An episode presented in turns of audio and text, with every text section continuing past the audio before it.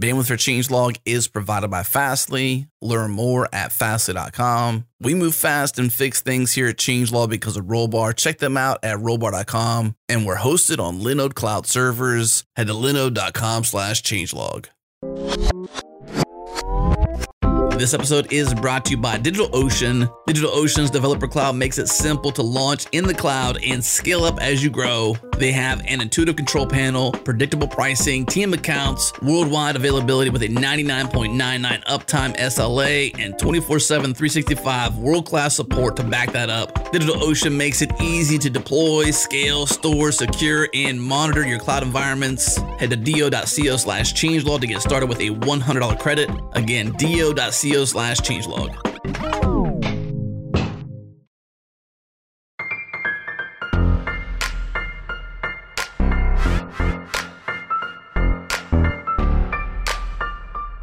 Let's do it. It's go time. Welcome to Go Time, your source for diverse discussions from around the Go community. Listen live every Tuesday at 3 p.m. Eastern at changelog.com slash live. Join the Gopher Slack and hop into GoTime FM channel to be part of the hijinks and subscribe at changelog.com slash go time. Okay, here we go.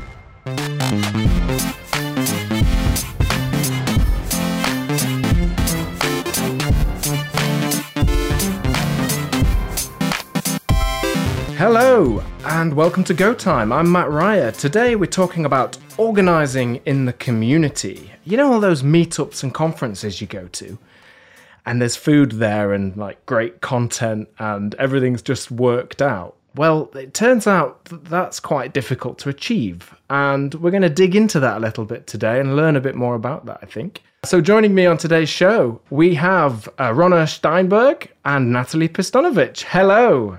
Hi. Welcome to the show. Hi, Mat. Hello. Thanks for having us. We also have Johnny Boursiquot. It's only Johnny Boursiquot. Hello, Johnny. Hello, Mat. How's it going? It goes. You know, I've been indoors for for a little while, so I'm. Uh, It's good to have some human, you know, interaction uh, that basically aren't my family. So, uh, hello, everybody. Happy to see you. No, no pressure. There's loads of pressure now. Great. We're Johnny's uh, friends for the week. Right, is- We're the ones he's going to get to hang out with. Yeah, so I was actually, I asked our guests for some uh, uh, mini bios, and they're not so mini. I didn't realize how much you do for the community, I must admit. Natalie, three meetups and three conferences you organize, and that's phenomenal. And the, the one that I know about, the GopherCon Europe, is a phenomenal conference. So it's it's excellent. you. Yeah, so thank you so much for that. And uh, Ronna, organizer of the Women Who Go Berlin and of the diversity scholarships for GoBridge. Correct. Yes. I think I, I'm dragged into every uh, adventure that Natalie uh, sends me or sends my way. Is it- so yeah, Are you happy about that, Ronna? Or is that a problem or is that okay? No, no, I, I think it's great. Uh, Good. it's working so far, so no complaints here. Yeah, Two things Mat missed from my bio is that I'm a developer advocate at Aerospike, but more importantly, I'm a big fan of Ronna. Yeah, so it's that's, great That's on your to have this adventure. To, this is in my bio that's in her bio. for yeah. the show. I missed that part. I didn't read that part. I'm so sorry. I would have. I, yeah, uh, I think it's a mutual thing. I think a lot of people know about this. So yeah, Well, that's lovely. yeah. Well, actually, so that our listeners can get to know you, for those that haven't met you, um, maybe we could start off with a, a, a working from home tip from each of you. That would be uh, great. Uh, new regular slot of the show. Working from home tips. Um, Ronna, do you want to go first? I think Natalie should actually go first. I mean, she does have more experience with this. I have uh, more experience, I think, on the managing this part. Okay. Natalie, would you like to go first? Absolutely. I've been working more remote than not uh, for a while now, and my the thing that helps me more than anything is to start the day as if I'm going somewhere. So have a Hmm. good breakfast, enjoy my coffee, brush my teeth, wash my face, and change into the loungewear, which is also comfy clothes, but it's not the pajamas. I see. So you make a sort of that thing of making a distinction about when you're in work mode versus in home mode. Yes. Yeah, that's a good one. Okay, so for me, Mm. um, it's uh, it's more about I think the quality of uh, delivering pretty much anything. So a lot of us are very used to you know the agile way of doing things, delivering things very rapidly. I think everybody because communication is harder right now, it creates a massive amount of ping pong. So whether it's defining a task, whether it's um, actually delivering a bug fix, whatever it is, it needs to be in very high quality. The same goes for code reviews. If you write a message that somebody doesn't understand, like try to be mindful of other people in this process because it's addictive, right? Like delivering things very, very, very quickly. It's it's addictive, and right now everybody I think needs to slow down a little bit.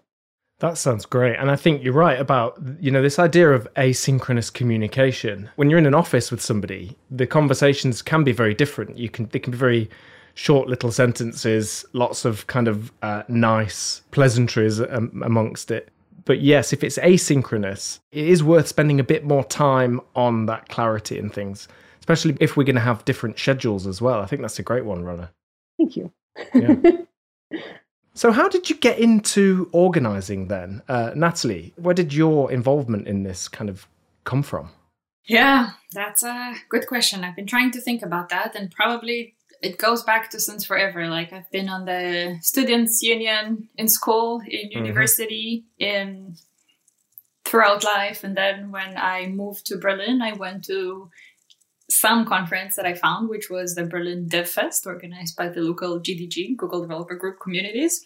And I just spoke to somebody randomly, and he said, "Oh, you're doing Go. You should help me organize the Go meetup."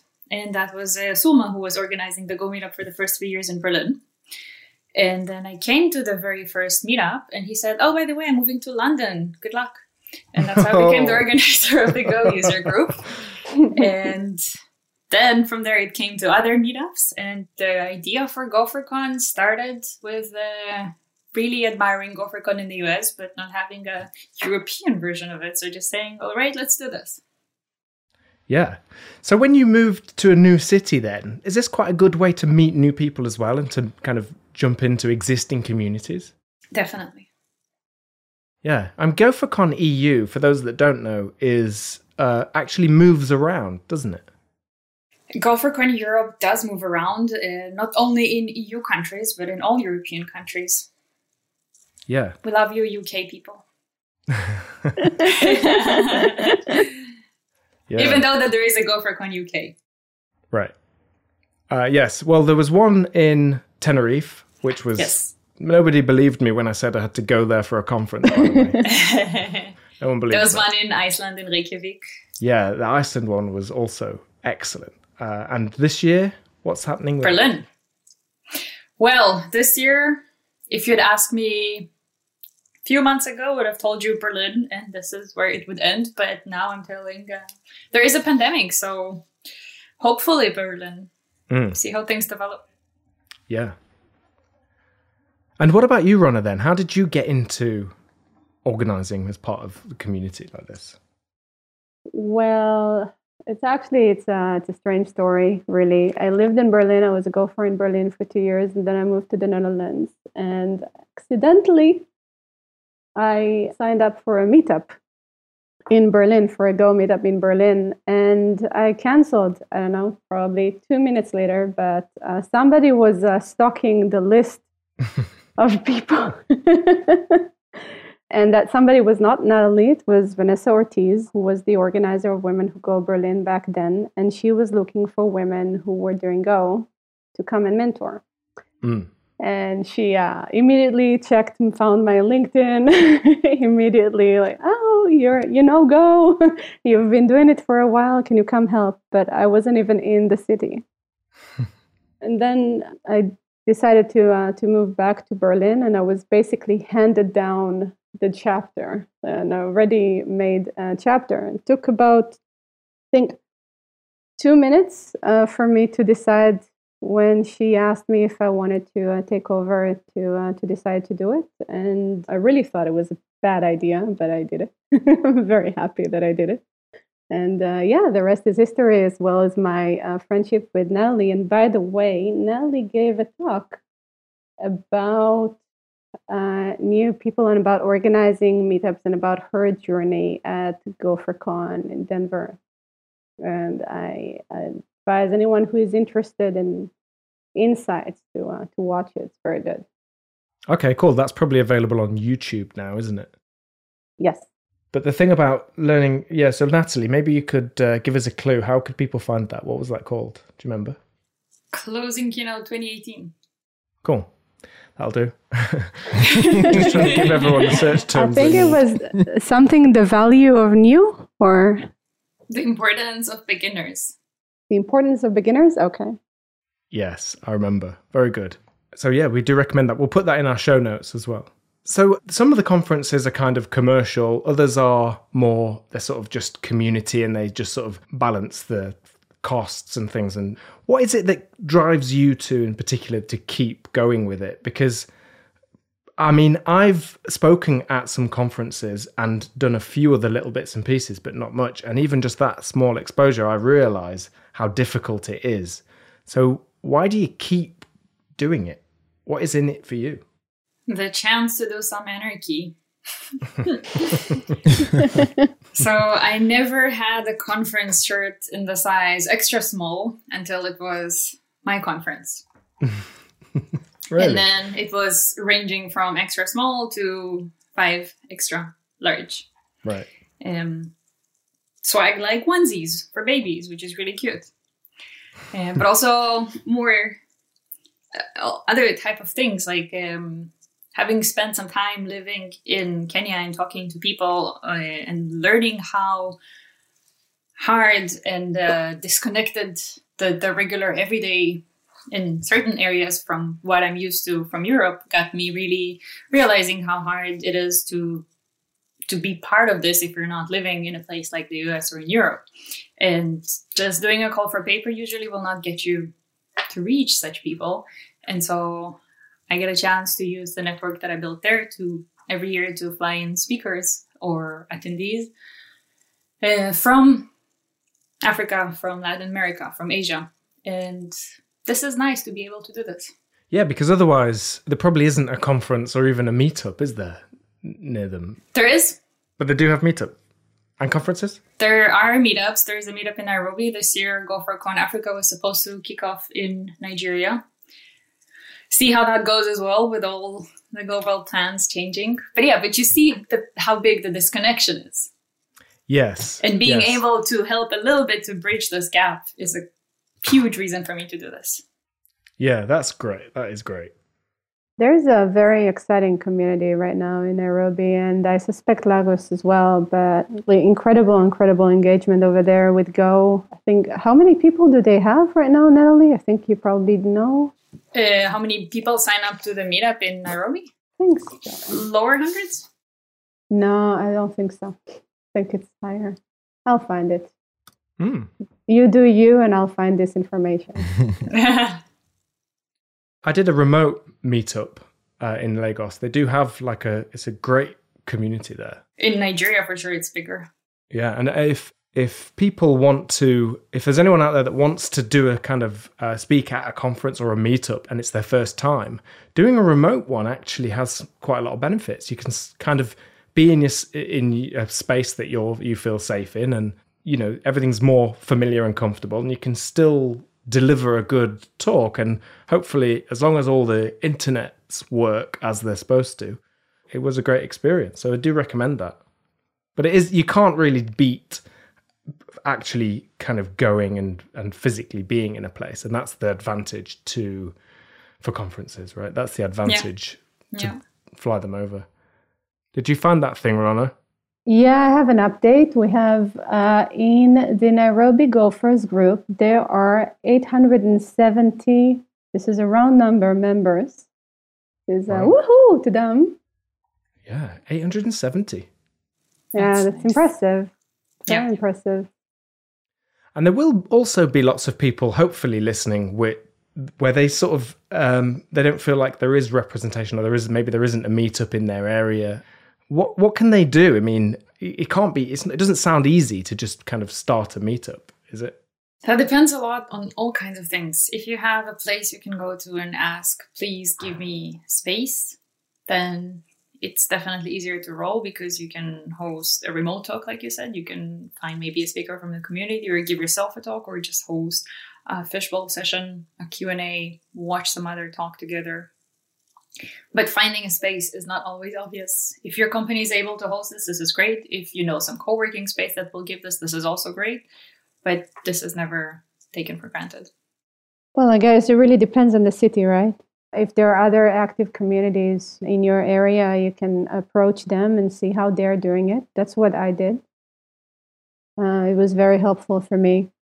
I, I did not pretend at, at all that I could do it on my own from the start. Before we move on, I'm curious as to what some of the um, challenges beyond venue, and I'm not sure if food, you know, tends to be sort of a um, sort of part of the meetups as when they organize in those environments, uh, as as they tend to be, you know, with um, sort of U.S. or or Europe-based meetups. So beyond venue and food, which are common, I would imagine, across all all meetup organization, but what are beyond the, these? What what is sort of the most challenging um, sort of aspects for like say a meetup in Lagos or, or a meetup in, in, in, Nairobi. Beyond that, what are some of the other concerns that you have to contend with that you necessarily don't have to, you know, in the States or, or in the UK or something like that? I think that's a great question. And from the little bit that I got to see is Go is not yet as popular. So that you can find many people individually working on this, but the network is still being built. Um, for comparison, the Berlin user group, I think, has almost 2,000 people, and many of them work in companies that are using Go. So, and even in the Berlin meetup, it's sometimes hard to find people to give a talk because they think their project is boring, because they think, oh, it's just what I'm doing at work. So, if this is um, a language you're learning for fun, and you're coming to listen and not necessarily to give the talk, then having enough speakers is harder. But this is harder with any community that is beginning. And I think that Go isn't just not yet as popular there. Another thing is what Mat mentioned uh, doing remote talks. This is great that the internet worked all the way through. This is also something that's not obvious. And you probably need to pre record this as a backup or just count on everybody's patience if there's some kind of a hiccup with the internet. Yeah, the London Gophers actually they put all of their talks online as well. Um, so they're just on YouTube, and that's nice for anyone obviously that can't make it. But it is also nice to kind of get a sense of what these meetups are like. But you don't really see some of the main advantages, to, which uh, you know, which, which you get from actually physically meeting in person which we could we, we perhaps shouldn't dwell on at the moment, but eventually we are we're going to be back to normal. We're going to be back at meetups and stuff. So, what are the, some of the advantages for people attending conferences and meetups? Do you think? The the way we do things at Women Who Go Berlin is actually what's happening right now globally is a drawback for us because the way that we do this. Because when I started out, there were very few women that we could find that were professional in Go, and this was a Women Who Go chapter. And I wanted to train people as fast as I could. So I came up with a format where I go to companies that want to host Women Who Go Berlin, and we would come up with a challenge that has something to do with what they do. And then our members would do a real life, sort of in the industry level challenge, something that takes two to three hours. By the way, you mentioned at the beginning uh, the waveform going up when you uh, clicked your fingers. We drew a waveform at a SoundCloud meetup. That was pretty cool. Wow. Yeah, there's a bunch of them. We we do them once a month. Of course, right now it's a bit of a problem. What it does, it actually leverages the fact that everybody is in the same room, and then I can group them up, sort of to make sure that people will finish the challenge, which is ideally what should happen and uh, we do cool things and it's, it's a lot of fun and uh, yeah this is a very big setback for us so we're trying to figure out what to do right now yeah i mean moving that all online is is for sure going to be a challenge so i didn't realize that's not just a meetup that you're describing then Ronna that is like uh, uh, where you actually get together and work and build something. It's workshops, yeah. Mm.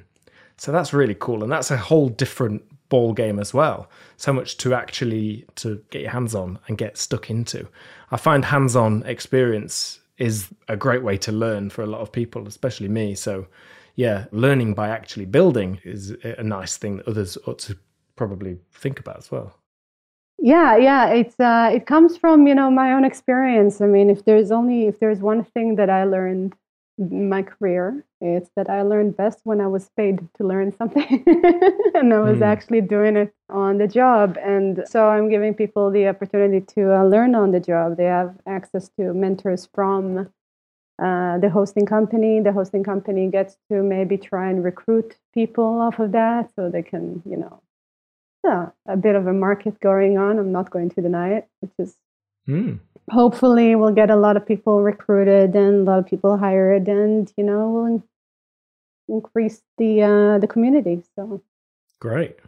Yeah, I think you touched a really important point, which is exactly this um, place to seek for opportunities because yes, it's possible to chat with everybody in an online event, but it's not the same as talking to people from the hosting company or talking to people from other companies who are looking to hire. Many people find their next jobs in such events or in meetups or in conferences. And when when your pool of opportunities of companies that you can go to is smaller because there's not so many big companies or there's not so many companies that are using Go, uh, to answer your question, Johnny, I think this is a, another big difference between um, meetups that I noticed in Europe versus Africa, just from being present in those two mainly. Mm. I'm curious if you've encountered any perhaps sort of cultural barriers as well in those environments uh, or is the sort of age group sort of a young enough and progressive enough to not be hindered by by certain things that hold folks back? And, and i'm going to sort of uh, be blunt here and basically say that you know in certain parts of the world africa included which is kind of like what we've been talking about here there are men who cannot stand you know having you know a woman go up you know and, and on stage and, and and teach them and, and try to teach them something right? That's that's a very real thing. You know, in some parts of the world we might think that's backwards, but there are parts of the world that are still sort of very anti, you know, women being in sort of any sort of uh, leadership or otherwise kind of you know um, positions, or even if it's for, for a 25 minute talk, right? So that is something that it can be perceived as challenging their authority in some way. So there are these kinds of things that that still exist that that I'm wondering if they play a role, right? At least from what you've seen, if any of these things are sort of playing a role in sort of the uh, um, um, maybe the frequency or how how well those events go, how welcoming and inclusive they end up being. You know, do do women end up coming back to these events? You know, do they feel safe enough to be part of these communities? You know, and as we all know, there's there's toxic environments everywhere, right? So, what kind of challenges are they facing in those environments that might be different from ours? That's a really great question. And my answer is probably really biased because I've only participated in the events that I was uh, invited to, obviously. So I did not get a chance even to be part of such events. Um, but probably the most. So Kenya felt to me very open minded in that sense. And probably the most place that had, let's say, mo- most people with traditional outfits that is, if that's any indicator, it was actually Mauritius, an island mm. in Africa.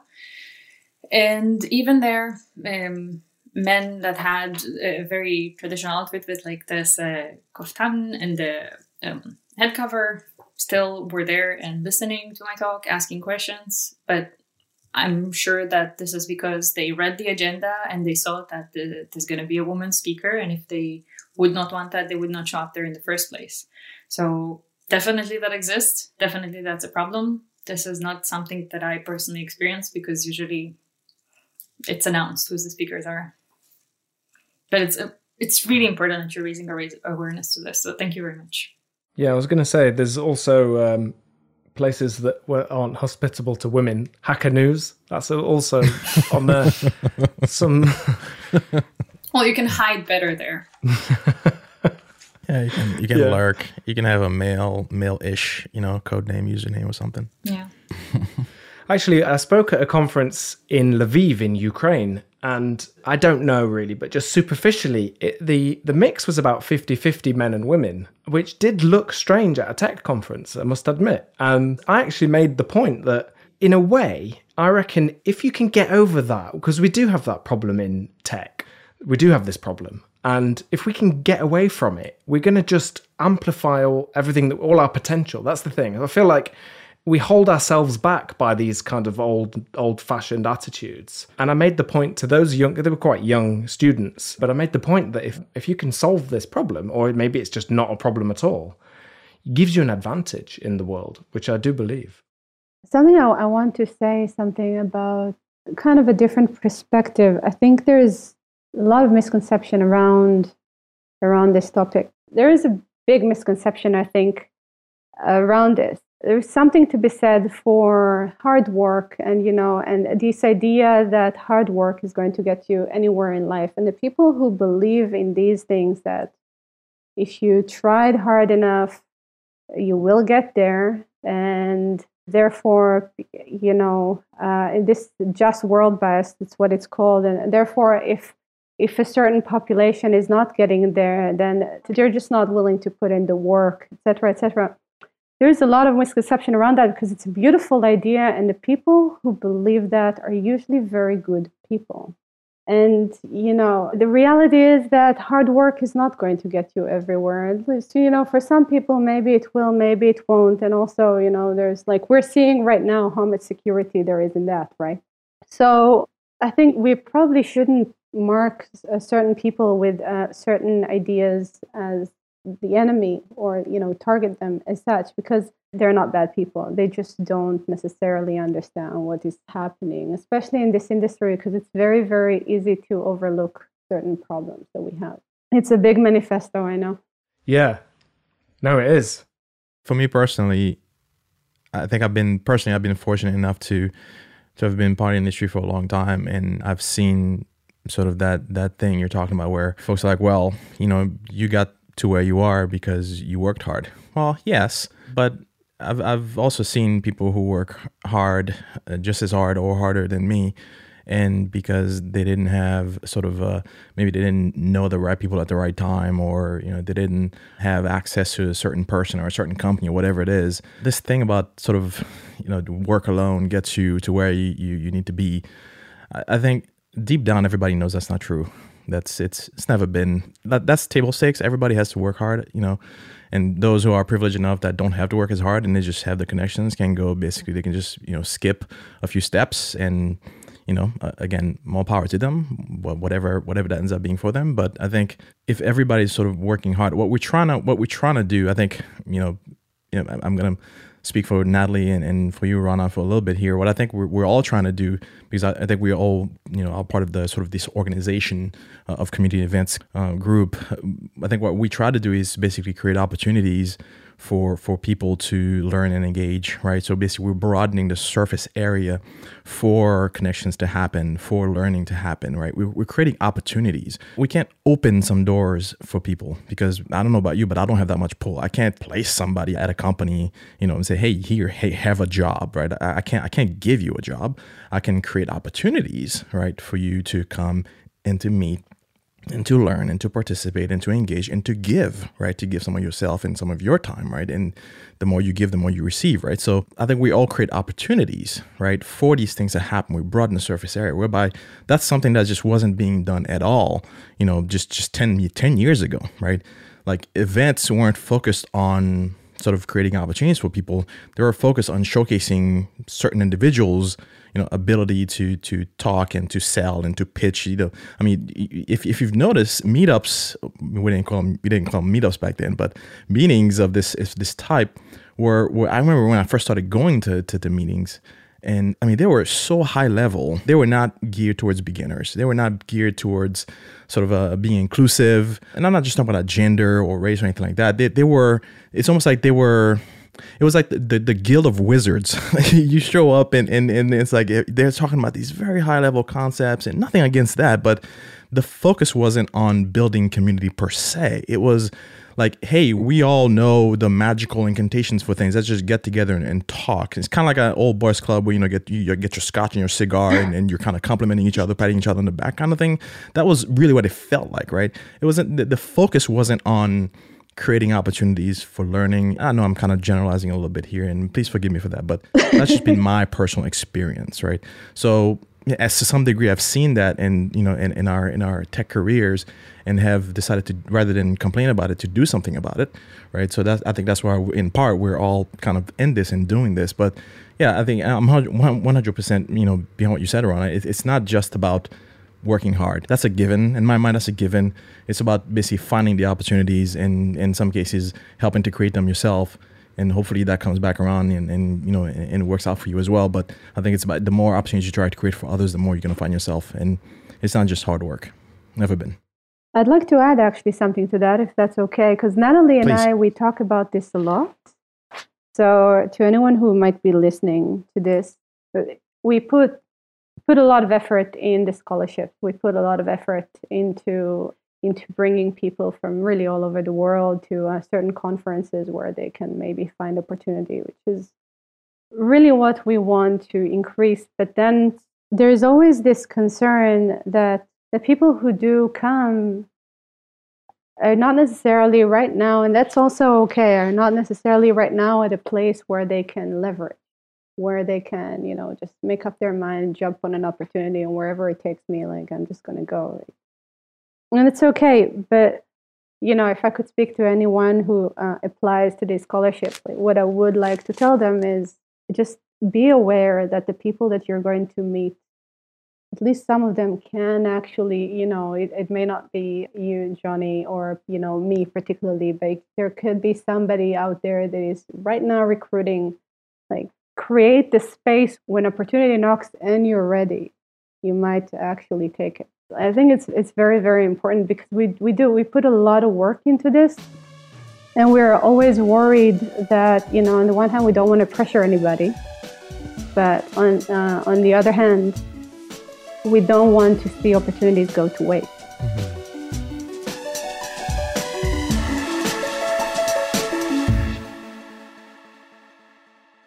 Much time does your team spend building and maintaining internal tooling? I'm talking about those behind the scenes apps, the ones no one else sees. The S3 uploader you built last year for the marketing team, that quick Firebase admin panel that lets you monitor key KPIs, maybe even the tool your data science team hacked together so they can provide custom ad spend analytics. Now, these are tools you need, so you build them, and that makes sense. But the question is could you have built them in less time, with less effort, and less overhead and maintenance required? And the answer to that question is yes. That's where Retool comes in. Rohan Chopra, engineering director at DoorDash, has this to say about Retool. Quote, the tools we've been able to quickly build with Retool have allowed us to empower and scale our local operators, all while reducing the dependency on engineering, end quote. Now, the internal tooling process at DoorDash was bogged down with manual data entry, missed handoffs, and long turnaround times. And after integrating Retool, DoorDash was able to cut the engineering time required to build tools by a factor of 10x and eliminate the error prone manual processes that plague their workflows. They were able to empower backend engineers who wouldn't otherwise be able to build front ends from scratch. And these engineers were able to build fully functional apps in Retool in hours, not days or weeks. Your next step is to try it free at retool.com slash changelog. Again, retool.com slash changelog.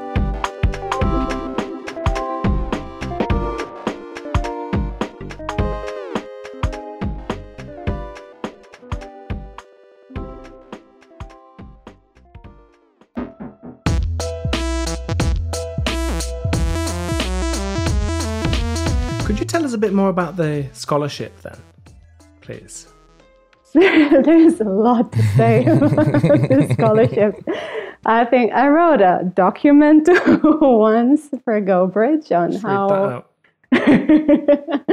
on how um, on how I, I do this, and I really I started with having no idea what I was doing. So um, Natalie uh, basically pinged me one day. It's always on Facebook Messenger. Don't ask me why, but all opportunities are always showing up on Facebook Messenger, like the place where you least expect it really, Yeah. and you don't take seriously ever.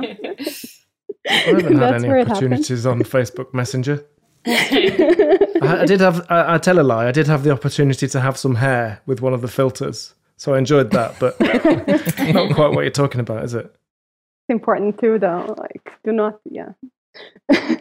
Well, for context, for a long time, the Facebook Messenger is where Ronna and me would chat about life. we would just use that as our regular communication channel. It's embarrassing, Right. really. We have since then upgraded, and we have part of that on WhatsApp. and Slack, and then there's like all the uh, Gophers uh, Yeah. Slacks, all of them. So there's the Gophers, there's the women who go one, there's the uh, women who go Berlin one. So all of them, I, I can GDE find one? random messages. Yeah. So whenever I want to search for something that Natalie found, uh, sent me, I have to search I think five different places I find it. It's ridiculous. Yeah, I know that pain. yep.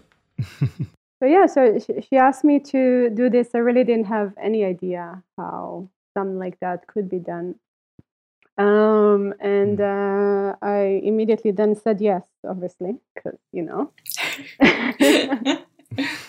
so that's just how I do things. So then I found out, okay, I need to create a form for applications, and then it turned out that it's quite a headache of you know, trying to figure out what to say in that form because if people are replying, for instance, how do you ask somebody uh, what underrepresented group they belong to? Because when we ask them what underrepresented groups they identify with, uh, people who do not, who are not necessarily a native English speaker, just said all of them. I identify with every single fight from every underrepresented group out there. And so I think there's a lot of that going on, and then how to get people to trust you over a form with personal information that you know is quite sensitive and a lot, a lot of things uh, that happen in there. Then there is forming a committee to figure out who's going to uh, go, which is very, very, very hard to tell people that they are going to measure other people. And it's a very, very difficult task, I think. And I'm glad actually that I don't rank people and I don't decide who goes because that makes my life a bit easier. And then take all of that data. And then there is the logistics of hotel flights and all of that stuff. And some of these people are flying for the very first time in their lives and they're going to be doing it on their own. Wow. So, Wow. yeah, That changes a lot, doesn't it? that changes a lot if you think it is scary for me you know like i find myself like once in a while like okay so do they know what to do if they miss a connection?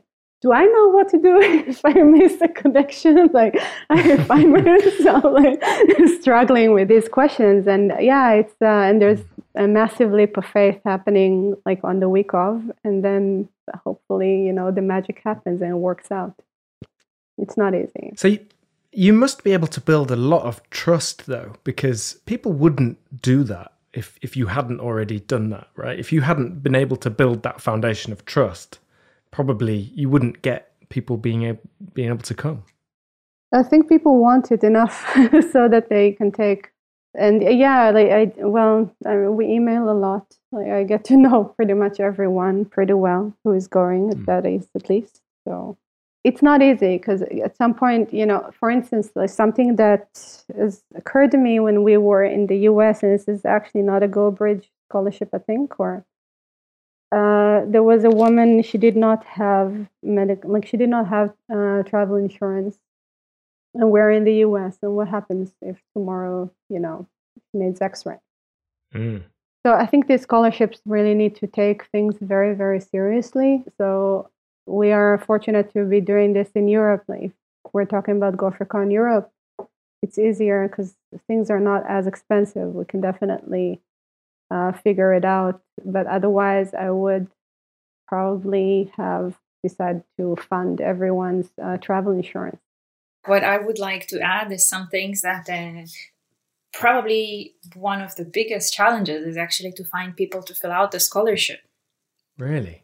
because you made a form. Right. You're tweeting this in your social media and you're saying, hey, friends, please retweet this. You're tweeting this from the conference social media, you're tweeting this from GoBridge. And then you have the same reach of the same people who know and are familiar with those conferences. But how do you reach those people in the different meetups we talked about that are not part of this smaller community of Go developers in Europe, Go developers in uh, the US? Starting to reach those is I don't know, for me feels like half of the work. This is what I did in the first year was go to meetup.com, go to womentechmakers.com. So all those platforms list different types of meetups and just start searching for keywords. And I personally texted on Twitter and on Meetup and on Facebook to those different groups. Hi, women who tech in Lesotho, please share this with your attendees being able to reach people outside of your immediate or even first or second degree of uh, of connections is incredibly hard. Mm. So you find existing communities and go there uh, as as one way. You make yes, this is one thing you do. Another thing is that in those events, in those meetups, in whenever I get a chance to give a workshop or a talk somewhere that is not Europe and not the US. I'm making sure to stay in touch with as many people as possible so that later I'll be able to tell them, hey, this is the time for the scholarship. Please share this with anybody you think can be relevant. Mm. Just this this part of finding enough people who are actually outside of your reach to fill out this form is a lot of work. Well, I can imagine. Actually, all of it sounds like a lot of work. Yes. so, if we have any anyone listening, who is the scholarship open for? Where can they get more information about it? Because you never know, there might be someone listening who uh, yes. don't just don't know about this. We share this on the on all the Twitters we can of the one of the conference, of the one of GoBridge, on our personal ones. The one thing I'll add to that is is the reaching people outside of your bubble or your sphere of influence, um, whether it be you know um, um, second, third degree. It's if you can manage somehow to do that. I think the the one of the things that I, I personally try to do is to actually meet meet people where they are, not not just online, but actually physically. So the reason why I, I enjoy being close to Baltimore is that there's a thirst there for technology and for learning uh, and a, lot of people there look like me. So you know, when I when I hold and I organize a workshop, I do my darndest uh, with the help of, of other community members, which I rely on quite a bit, um, to help get the word out there and to bring more of those folks right into the workshop, right? So you kind of have to be willing to sort of go into you know uh, um, those communities because those people are not going to come to you per se. First of all, they may not even have heard of, of your event or your exactly. conference or your meetup, or your workshop, whatever it is, right? So the the job of reaching them is one. Second, you have to go to them because they've been overlooked for decades not your one little event, right, is not going to do much to all of a sudden make them feel comfortable about coming out and being exposed, right, and mm-hmm. vulnerable out in, in, in this community that you and I may find to be very quite navigable because we've been in it for, for you know for, for, for a long time. Mm-hmm. But for them, it's it's extremely intimidating. And here's the other thing too. I think you know the, the the the importance of representation, the importance of seeing you know of somebody seeing Natalie give a closing keynote at a GopherCon, right? The importance of that, right? Uh, yeah, I, or you, I did. yeah, right, I did. Indeed, I did. For those who don't know, I did do it last year. Uh, but yeah, to me, like that that that closing keynote talk you, you you gave was was inspiring because we know in the Go community specifically that a lot of the people that are coming into the, the, the, community are brand new. There are now more beginners, right, in the mm-hmm. Go community than there are experienced folks. That mm-hmm. that's the truth, and that number is only going to continue to grow. So we have to somehow make it okay, right? We have to say, hey, like this is a community of learners, of beginners, right? Maybe you're learning Go for the first time. Maybe you're coming from a different language or a different community. It doesn't matter. We are, all, and in some sense, we're all beginners, right? Because even the, even experience within the community, we are learning from the beginners as well, right? We, it's not like we reached a pinnacle and we've stopped learning. Like we, we're still learning too. We're all learning together, right? So the the importance of actually making it okay, right? To say, hey, you know what? We know it's intimidating from the outside, but let us help you, right? Be part of this community. I think it's it's huge. So yes, kudos to you, Natalie. And that, that was a that was a very enjoyable talk. It, it kind of gave me courage to do mine uh, the following year. but yeah, I think these things are important. Well, thank you for a great talk. Yeah, well, they're both they're both good. Thanks, man. They're all right. Johnny had a quote which was great, and it said, uh, "Community gives back." So it's like this idea that you, commu- you don't just expect the tech community to just give stuff to you; it gives backs, and the best way to sort of get in, best way to be part of that community is to sort of get stuck in. And I think that that point resonated quite well. That definitely makes sense. When you're organizing something, it's all about that organization and all the effort you go into making the plan or is there an element of improvisation that has to be there because when it comes to it, you, you don't know what's going to happen? Of course, there's a huge uh, place for for that. Uh, there's a saying that what's not flexible breaks, and you can make all the plans you want, but if you insist on 100% sticking to them, and then something unexpected or changing or different from the plans happen, if you are not open to improvise, this will not work. I'd love to hear any stories that either of you have for things like that. I love it when things go wrong, but then the last minute you save the day. That's the kind of story we want. What we don't want is something went terribly wrong and you know it ended in And tragedy. dies was die Plan. Yeah. yeah. Oh yeah. If it was if it was the plan all along, that's a, uh, an entirely different. That's sort of evil organizing in the community. We'll do a separate episode on that. Well, this is the reason I was proposing the name Chaos Engineering for this episode. Because or making a conference is a lot like that. Uh, you you do your best to have a good. Uh, the equivalent of uptime would be things functioning as planned, but you always have to be prepared for when it's not going well because uh, preparing for when it does go well is is the easy part. It's kind of like writing Go code. We we deliberately handle errors all the time, don't we? It's sort of expect things to go wrong. This kind of works. Yeah, pretty much error driven development, right? Yeah, why not? yeah. and What about you, Ronna? Have you got any? What's the sort of worst thing that's happened, but it's been okay in the end? The worst thing that happened. I feel like there's been a few. I never remember them. Like they never make an impression. Oh, that's good. but yeah, no, I mean, like, yeah, I guess because I think like if you have a mature enough community, things can break and nothing will happen. Well, there was this one incident where I twisted my ankle on the way to give a talk at Natalie for Natalie's group in the GDG Golang, and uh, they ended up having a fishbowl instead. That ended up being an amazing actual experience for diversity. I guess it was a victory there. Do you want to tell the story? You summarized it really well. I, I wasn't there, so I actually don't necessarily know what happened exactly because I weren't wasn't there. No, you can't tell the story. You can't tell the story because your ankle. this is great. It's like your ankle broke on the way to telling this story. uh, so, Ronna, what what did they do instead? I missed it. It sounded like you said there's a fishbowl. I was told a lot of stories about what happened, but I actually cannot. I can't give a first-hand um, Yeah. account for this. So we the, the, we started the fishbowl session with um, Ellen, who was the first speaker, and myself. We proposed the topic of the becoming a GDE, Hmm. and then there were some questions around that, and then the next topic was. Gosh, I cannot remember, but I'm, I'm pretty sure the topic that impressed Ronna the most was when one of the women who go members who came to this meetup and she started asking the crowd on being a beginner in Go. And she got a lot of great tips and was uh, practically handling the crowd on her own for about 15 minutes and uh, learned a lot taught the group a lot. That's great. Ronna was this what you're uh, focusing on Yeah, I guess I think like uh, I think it's like the uh, the story of the year as far as I'm concerned. By the way, uh, she uh, she just got a job as a full uh, full fledged gopher. So uh, All kudos to her. Yeah, Oh, there you go.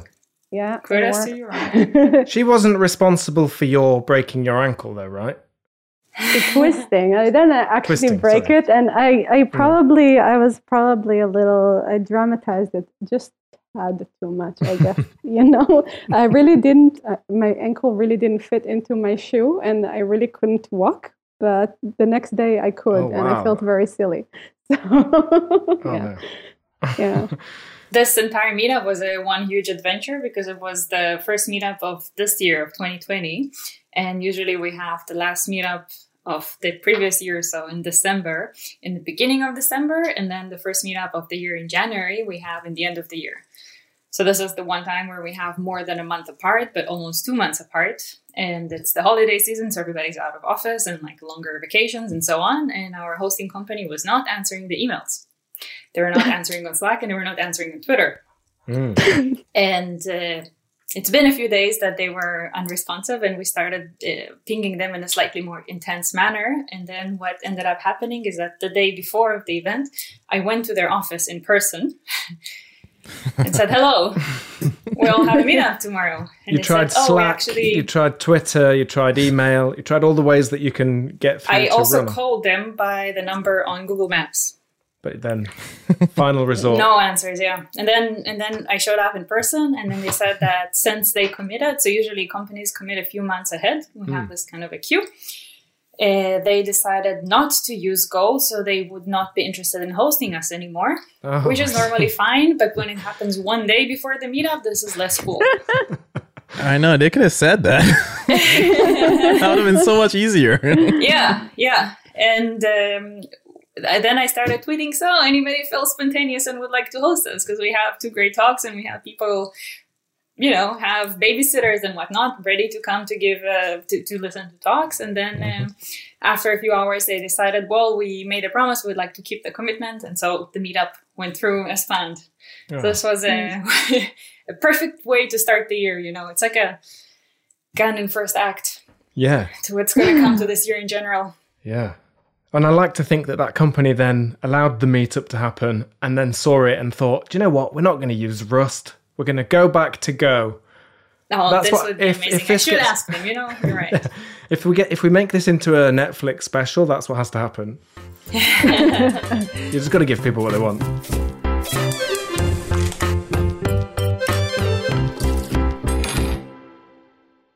What up, nerds? I got some pretty awesome news to share with you. Pluralsight is totally free for the entire month of April. I'm not kidding. Seriously, head to pluralsight.com slash changelog and skill up while you stay at home. For the entire month of April, you'll get access to over 7,000 courses from experts in software development, security, cloud, and data. There's never been a better time to skill up. Head to pluralsight.com slash changelog. Again, pluralsight.com slash changelog.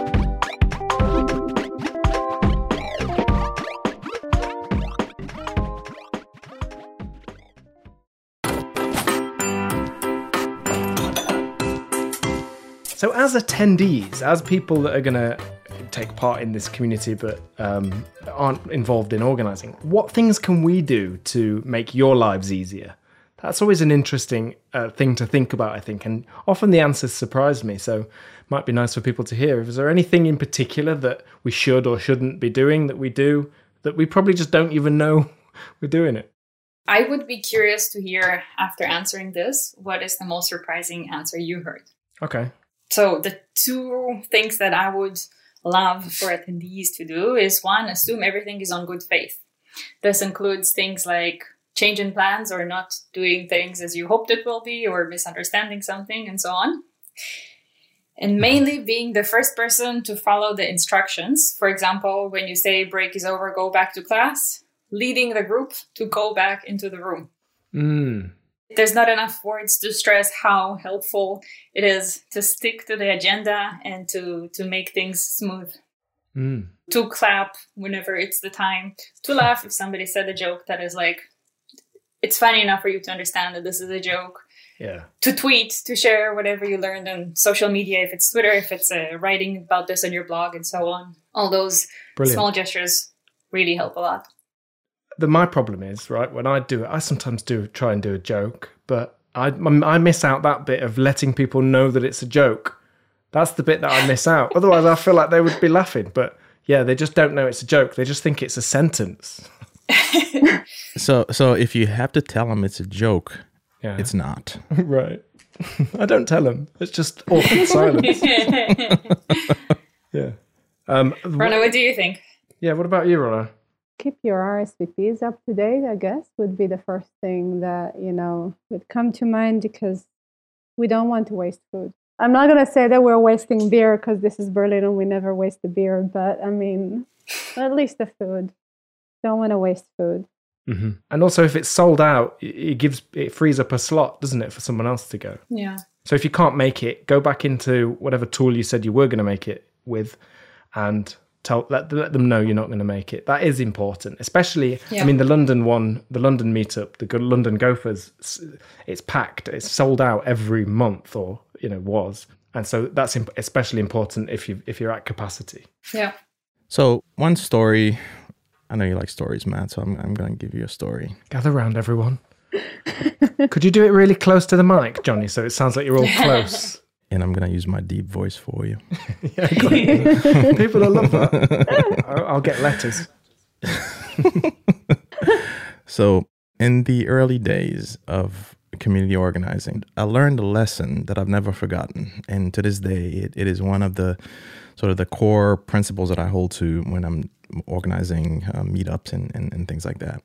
I had organized an event and, and sort of dealing with the same logistical issues that Nali was just talking about, right? So, you know, basically had planned for an event to happen at a particular venue on a particular date, um, you know, ordered food and all that stuff and sort of, you know, do, doing all that, that logistic stuff. And then it turned out that the uh, last minute sort of the organization sort of uh, um, that we're gonna we're gonna host the event the location um, they had an event happening on that day. It was very last minute and we kind of had to you know sort of sort of uh, um, scramble. The, virtually the same story now you just talked about right? So, so you know, you're scrambling sort of last minute and and then uh, thankfully I had like a, a, a I think it was like three like two or three days right? It wasn't like the day before you know like Natalie's but really like close enough to be like oh man, it's like you know I might as well just you know maybe I was you know maybe it was my ego I was kind of bruised a little bit. I'm like this is you know, I don't like this right? So I decided to cancel the event right? And later on right and after I'd organized sort of a makeup or follow on event whatnot later on, I had somebody come during that event and tell me, hey, um, you know, the last time you had organized this event, you know, I'd gotten babysitter, I'd made arrangements.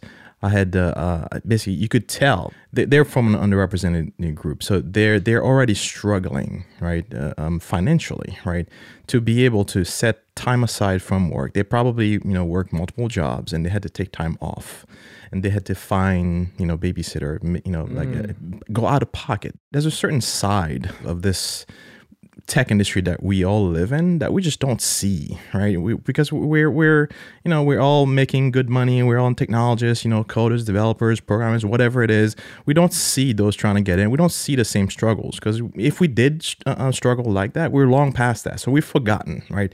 So for those of you who have forgotten, remember this, right? The folks that are trying to get into this this community, folks that are trying to be just like you, right? You are the, the the person they want to be when they grow up, right? Folks that are trying to be just like you, right? They have to overcome a lot more struggles than showing up to an event. They have so much going on in their lives, right? In order for them to actually make that event, right? They have to make some sacrifices, right? That you may not never hear about, right? As an event organizer, as or even as an attendee sitting right next to them, right? So that lesson basically I, I took that to heart. I was like oh, you know what? I cost somebody right? Time money anxiety. I created an unwelcoming sort of a, a non-inclusive non-caring situation that i'm just glad they were able to come back right and try again a second time. But after i learned that lesson you know what? I'm like you know what? If i'm going to put together an event okay i better make sure that i have maybe have a backup or have some sort of alternative or I, I try to go out of my way to like at least try ahead of time. There's some things you can't control as an event organizer, and, and Natalie and Ronna will, will will tell you that. You know, you just can't control for all the variables, but and, and you don't have to. You just have to you have to factor in like there are some people that are gonna make some certain sacrifices to be part of of something that you're putting together. And you as an attendee, right? There are some things you can do, right? If you are SVP for an event, especially one that's been sold out and you no longer want to come, just on RSVP, right?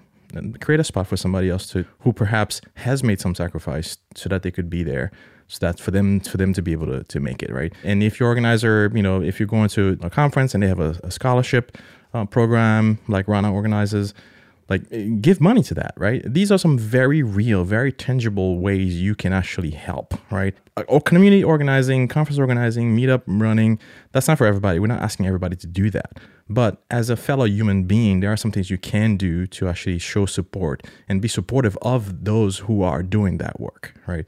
So i just wanted to sort of put that out there you know because i think sometimes we all forget that you know the, the our day to day the way we we sort of go about things in, in tech like there there's a there's an entire other side of that that we don't see we don't get to experience because we're so far removed from it but it is there That's a great, yeah, great thing. Thank you. Well, it's that time again. It's time for our regular slot, unpopular opinion.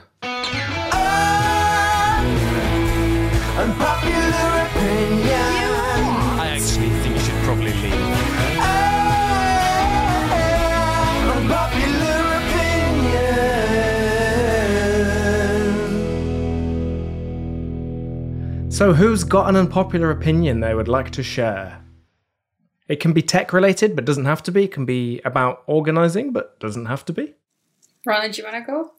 I can go, unless you want to go. Please do. We've got ourselves a polite off. so i know so polite Yeah. Yeah. it's, uh, Live log. Yeah. Um, you don't have to have two cases to generalize behavior to an interface, to, to take an interface or to use an interface. As far as I see it, and this is coming from my experience before Go, and I think it works very well with Go as well. Uh, interfaces are a good way to implicitly document what kind of behavior you anticipate from the type that you're taking in and, and what kind you don't, right? It creates a small subset of things that the type should be able to support. And the first thing that you even see when you look at the function signature is the function signature. The first thing uh, that you see is the types. If you have that, documentation can be a little bit more loose um, the behavior of the concrete type can change, but your function is decoupled for generations to come, and any maintainer will understand what they're supposed to be uh, doing with this code and what this code is supposed to be able to do, and what, especially what it cannot or shouldn't be doing, or you didn't anticipate that it should be doing. Yeah, and there is another point there because in Go, when using an interface, we are causing an allocation to the heap. So there's something to say about that.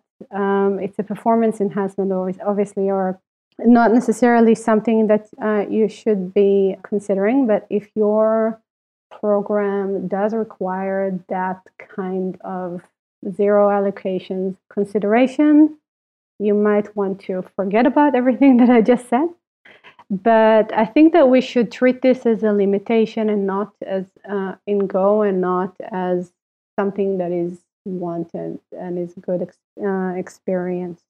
Yeah, so interesting. So I hear sometimes, and I think I've said also sometimes, that, talk about this idea of early abstraction. But what you've said really does make sense about, uh, you know, if you're using an interface to tell a story, or I like what you said about um, you can just choose a subset of what you need. So if there is a concrete type that you're thinking of when you build your thing, but you're only going to use a couple of the methods, having an interface with just those couple of methods in is a great storytelling and communicates very clearly the intent of you know what you're going to use that thing for. And of course, the fewer methods, the easier interfaces are to implement as well. That's a great one, actually, Ronna. Thank you very much. Sure thing. Yeah, that's going in the Hall of Fame. That one. Really? Oh my God. Yeah! We don't have a Hall of Fame. I but am bowing right now. You can't see me, but I'm bowing right now. See, Natalie, Natalie might have ruined it. She was clapping, so they're gonna think they have to cut that out. You're not cutting that We out. We said this is the same for keep, right? you are not cutting that out. That remains forever. Okay. that remains. What about you, Natalie? Do you have one? Yes, I missed the note that the unpopular opinion should be Go related because this is a Go related podcast. It doesn't have to be Go related. Doesn't doesn't have to be. Nope. Oh, doesn't have to be. yay. All right. anything. then um, it has a longer preparation. So diversity needs to be improved on many different fronts. Some fronts have improved, some fronts have improved less. Um, it's hard to say there is any front or any type of diversity that is fixed and the problem is no longer there. And I'm putting a lot of work into gender diversity. Ronna is putting a lot of work into general diversity. But for me, gender diversity is not the main goal. Uh, I don't have a main goal when I'm working on diversity. And one goal that is very close to my heart is bringing people from different countries, like we spoke today. And I prepared some numbers. So, GopherCon Europe um, speakers who are born, raised, and live in an African country in 2018 was 10%. It was supposed to be higher, but too many people had their visa either rejected or just never responded to. So that we applied all the documents, we prepared everything, we helped the speaker gather all the documents they need, and they just did not hear back. Uh, we ended up with having a 10%, so one out of the 10 speakers actually coming from an African country. And this still was a way bigger effort than reaching 50 50 speakers of men and not men. That was GopherCon 2018. In 2019, it was slightly better. Two out of the 12 came from an African country. And in 2020, the current lineup is four out of the 28, which is still pretty much the same. Cloud9, it's also one of eight. And B-Sides, which is a small local conference about security that I'm doing, is one of six. I have yet to break uh, from the break the limit of 20% of the speakers coming from uh, an African country, which is a personal mission of mine. And it's really, really hard. Now, this was all the preparation. Here goes the unpopular opinion. a conference that has a lineup of speakers who, who, are diverse, but still all of them are coming either from Europe or from America or the US, is not the most diverse thing. For me, it's I am looking when I'm looking to evaluate the conference whether they are really diverse on my criteria. I'm looking where the speakers, which countries they come from. And if it's not an easy country where the visa is not an issue, for example, um, or giving such an opportunity is not, it, it is a big deal versus a huge deal, this is what makes a difference for me. And it's, it's like a not a good recommendation to give to conference organizers to focus on this because it, it's uh, basically recommending people to do a lot of extra work. Because working on somebody's visa requires your legal preparation with probably five different types of documents. On top of that eh, this is just from europe. Eh, i'm sure the us is harder eh, at least in these times. So on top of those types of legal documents you have to prove all kinds of financial support. You have to prepare things like flights even though that they don't even have a visa yet they already need to present tickets accommodation which is maybe slightly easier plenty of documents to show that those people will go back. So rental contract uh, health insurance connections like if you're married or you have parents a job um, last salaries. So basically you're spending many hours with each person you want to bring whether that's a speaker or an attendee just making the legal parts of it. And still i find this incredibly important as a, an aspect of diversity, and I think this is not being discussed enough. I'd like to uh, to add to that one of the issues that I was struggling with. So I had also uh, my own struggles with uh, bringing people to GopherCon Europe as attendees uh, with the diversity scholarships. And something else that has been nagging at me for the past three years uh, is how intimidated they are by authority. So, depending on where they are, some places more than others, but depending on where they are, they treat authority very differently than what I would or, you know, a lot of people would.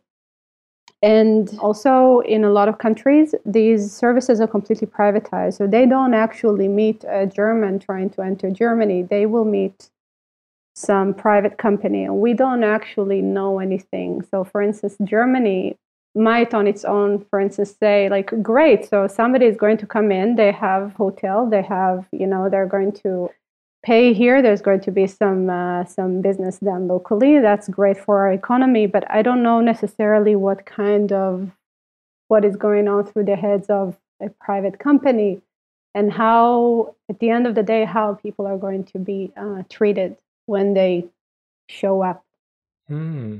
And i have no idea how to guarantee for instance how this meeting is going to go and there's a lot of fear around this and yeah definitely not discussed Hmm. enough thank you natalie for bringing this up I wonder if we could make like a video of of seeing a kind of the end to end process for just to sort of show that it's at least possible. Because I understand that reluctance to, especially if you've never been on a plane before. Just imagine that, and you're going to just fly somewhere, and someone's definitely going to meet you at the airport. You just wouldn't, just can't imagine those things happening. Probably. No, they're very adventurous. I'll say that. Like we're definitely getting, you know, the. Uh, Hmm. Yeah, I love every single person uh, so far, and also the people that we couldn't bring. like really, it's uh, it's definitely a privilege. You know, the, all the, all the diversity that the Go community has uh, makes it a better community. So thank you to uh, for everyone uh, on this and everyone listening that that does help with that, does contribute. Um, I think we should try and be the most diverse community, tech community there is. Why not? So I don't have a lot of unpopular opinions too often. It's good opening. It's a good opening. Strong start. But uh, and maybe it's not even an unpopular one. But uh, um, so here's here's here's something I've been thinking about um, a lot lately. I'm not sure if it's because you know we're all home and can't really go anywhere, um, shouldn't really go anywhere, and, and just more time to think. But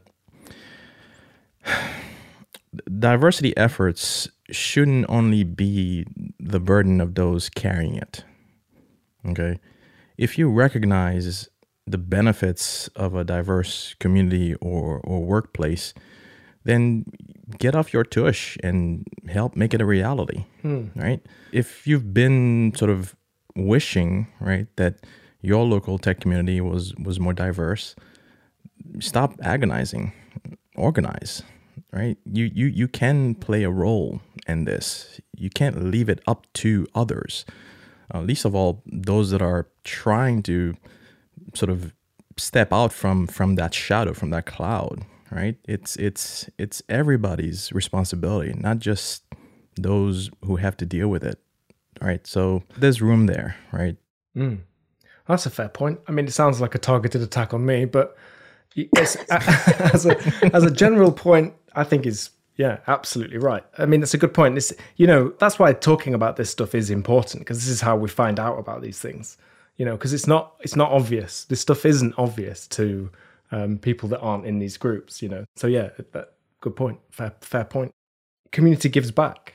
I guess again, that's what you were saying at your in your keynote, Johnny. Johnny's keynote's also still available on the internet. You can find it with your favorite search engine by typing in something Johnny or something, and then you know I don't know the exact keywords, but I assume Johnny and then keynote Johnny Boursiquot. Mind you, spelling Boursiquot is also a bit of a challenge for people, isn't it? Maybe It can be, uh, but the internet will help you. my my watch has found it. Well, that's all the time we have today. Thank you so much, Natalie, Ronna. Um, it was great. Uh, thank you again for all you do, and we'll see you all next week. Thank you for listening to this episode of Go Time. If this show has informed you, entertained you, or brought you joy in any way, please leave us a five star review in Apple Podcasts, star us in Overcast, heart us on Spotify, and tell a friend. We truly appreciate your support. Thanks again to Ronna and Natalie for joining the show. Y'all are a ton of fun. This episode was hosted by Mat Ryer with Johnny Boursiquot. It was produced by Jerod Santo. That's me. And our music is brought to you by the mysterious Breakmaster Cylinder. We have awesome sponsors. Please support them. They support Go Time. Special thanks to Fastly, Linode, and Rollbar. That's all for now.